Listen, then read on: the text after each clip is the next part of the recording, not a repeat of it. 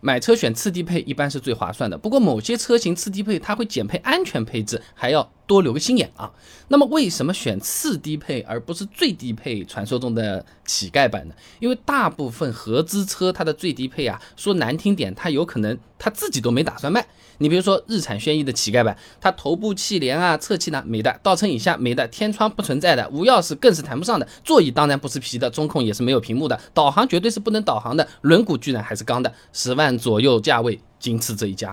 你说这个车子能不能开嘛？它是能动的，但是真的用起来呢，爽嘛是不爽的。那多花1万块钱升级到次低配，刚才上面所有说的东西它都有。哎，那你就比如说雅阁次低配呢，是比乞丐版贵了1万块钱。那次低配呢，是可以多买到头部气帘、倒车影像、定速巡航、主副驾驶座椅电动调节、真皮方向盘等等等等这些东西。你看，这个其实就可以用锚定效应来解释啊。人们在对某些事情做出判断的时候啊，是非常容易受到第一印象的支配的。哎，就像海底的这个锚一样啊，把这个船固定住。我们这个是心理的锚，把我们的想法。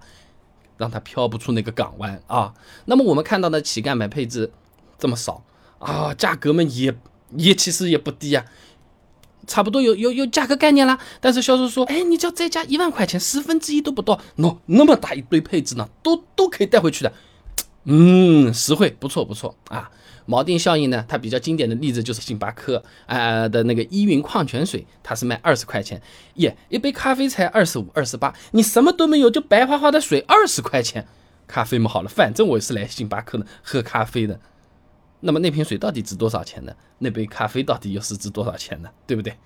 那我们再往上面选到了那个中配、高配的话呢，性价比就没有那么高了。我们之前视频里面也是说过的啊，我们国内的消费者买车呢，基本上是没有选配置的权利的，配置呢都是这个厂家给我们定好，很多时候呢好像，就是只能接受啊，被迫选择了一些不一定实用的配置。刚才的雅阁举个例子，指导价18万9千8啊，精英版指导价20万9千8。哎，确实会多一点有用的配置，价格相差也不多。你比如说什么无钥匙进入啊，前排座椅加热，支持 CarPlay、自动大灯什么有用吗？也有，对不对？但你说什么车内氛围灯、语音识别系统、全液晶仪表盘、远程启动、全景天窗、疲劳驾驶提醒等等等等这些东西，这个有的人觉得不错，有的人觉得其实也没有那么大的必要啊。你比如说语音识别系统，现在语音识别系统呢，各家车企水平是参差不齐的，新能源车企做的呢相对好一点，还有什么远程启动。那我坐在房间里，哇，下面的车子启动了，有用吧？也有用吧？我天天用吧？不一定吧，是吧？易车网和 JD Power 做了个数据调查，27.5% 的车主从来没用过，每次启动都用的只有4.5%，这些配置使用率它其实是不高的，又要为这些使用率不高、平时不太用得上的东西要多掏钱，性价比就不一定特别高了。所以说挑几个自己喜欢的配置，车子买来加装一下，性价比肯定是更高一点。某宝看一下啊，这个雅阁无钥匙进入加装一下呢，500到1000块钱左右 ，CarPlay 加装一下呢，也就是1000块钱左右，对不对？那为什么厂家还敢这么做？我们有时候外面装，我们不就是怕它装坏嘛，怕它这个东西不过关嘛。绕回来说啊，买车的时候也不能一味的只看这个次低配啊，因为有些车型啊，它低配和中配啊，动力上面也有区别的，也有可能是安全配置上有不同。那买的时候我们要仔细的问一问，看看清楚啊。你比如说迈腾的丐版和那个次低配啊，它用的呢都叫 1.4T 啊，150马力的这个发动机。你再往上选一个配置呢，买 2.0T 发动机了啊。这个发动机在买车的时候我们要考虑清楚，这个东西没有办法换的，对不对？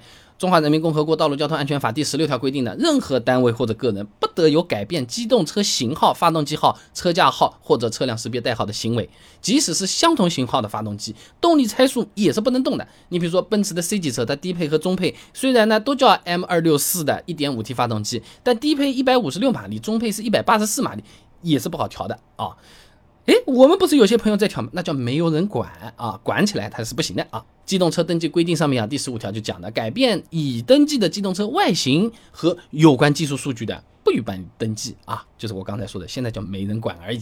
那么再比如说安全配置上的差距，买车的时候也要好好考虑啊，尤其是头部气帘，这个算是减配的重灾区了啊。而且我们后期呢是没办法私自加装的啊。美国 IHS 有个实验数据的啊，这个侧面碰撞的那个事故当中啊，同时配备侧气囊和头部气帘，比单独配一个侧气囊的致死率下降37%啊。所以头部气帘它还是非常重要的。朗逸低配和中配没有头部气帘，一定要买顶配才有头部气帘，而且还不能选装头部气帘。那这种车型的次低配呢，我们要多想两次啊。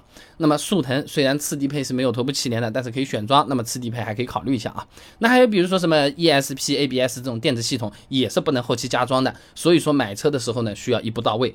这个不能，不是技术上不能，是你选配装这个东西也许多花1万，自己装要3万，所以叫做不能啊。那么总的来说，在动力系统安全配置是比较合适的前提下，买车选个次低配，自己需要哪些配置，后期再加装一下，性价比应该是非常高的一个选择了啊。那么关于加装，其实我们做过好多实操的视频的，那不少朋友啊，车子买来要装什么行车记录仪哦，后期加装什么自动打灯、日间行车灯，我们其实都是拍过视频，怎么装的都有的。想看的话很简单，关注微信公众号“备胎说车”，回复关键词“加装”就可以了。要么看看我们是怎么操作的，可以学一些操作和方法；要么看看装的那个过程，自己要不要去找其他的店来服务一下，都是一个不错的参考。关注微信公众号“备胎说车”，回复关键词“加装”就可以了。备胎说车。等你来玩哦。